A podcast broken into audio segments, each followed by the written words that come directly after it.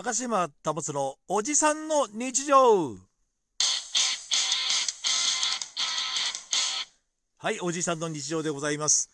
いやもうあのー先日ですよ。まあ私日曜日か。あのースキーとスノーボードの初滑り行ってきたんです。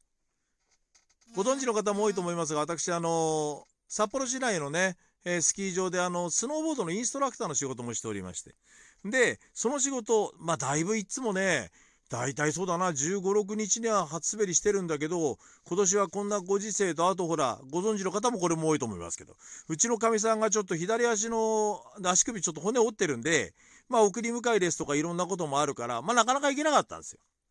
でそんな中21日私あのちょっと耳の調子悪いなと思って病院行ったらあの突発性難聴っていう診断をされましてですね。で今ステロイド剤の薬も飲んでいるんでこれはあんまり激しい運動もまだできないわけですよ。でまあこんなご時世だから体のメンテはきっちり今のうちやっとこうってことでやったんだけどで27日まあちょっと軽く滑っとこうかってことで私行ってきました。はい。お世話になってるスキースクールに。でねまあいつも滑っているその板のセッティングもしてなかったからそのセッティングもしてバインディングをつけてですよ。で滑ってみたんですよ。いやー、やっぱ楽しいね、スノーボードって。ああ、楽しい。最高だった。で、まあ、当然これ、滑り込んじゃいないから、いつも通りの滑り方なんかできないんだけど、まだ。でもまあまあ、1月あたりには自分でちょっとある程度ね、あ、滑れてんなっていう滑り方もしたいなとは思ってんだけどね。あと今年ね、スキーね、あの、新しいの買ったんですよ。サロモンってメーカーのやつなんだけど、まあ1本買ったの、新しいの。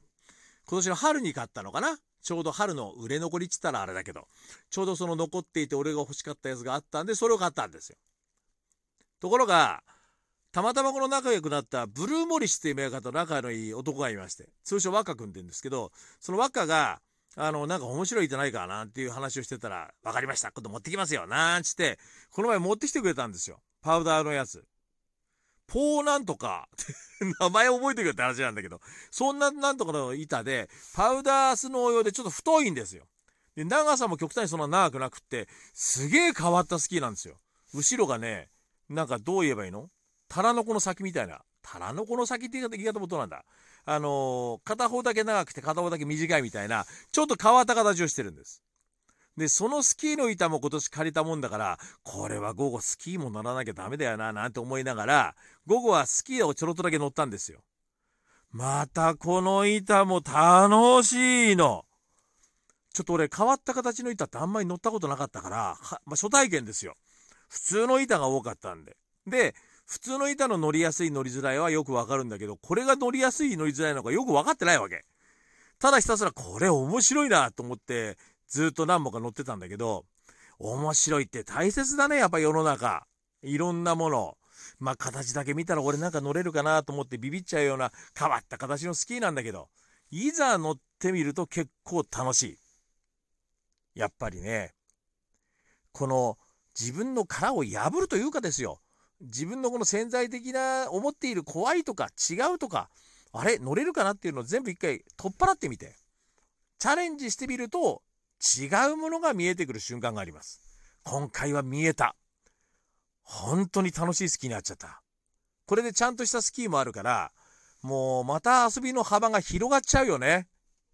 まあこういうご時世だから何かバーンとこう一気に遊べるようになったら、もっと幅を広げる意味でね、今のうちにこういういろんな準備をしておく遊びのための、それもいいのかもしれませんよね。高島保おじさんの日常ではまた。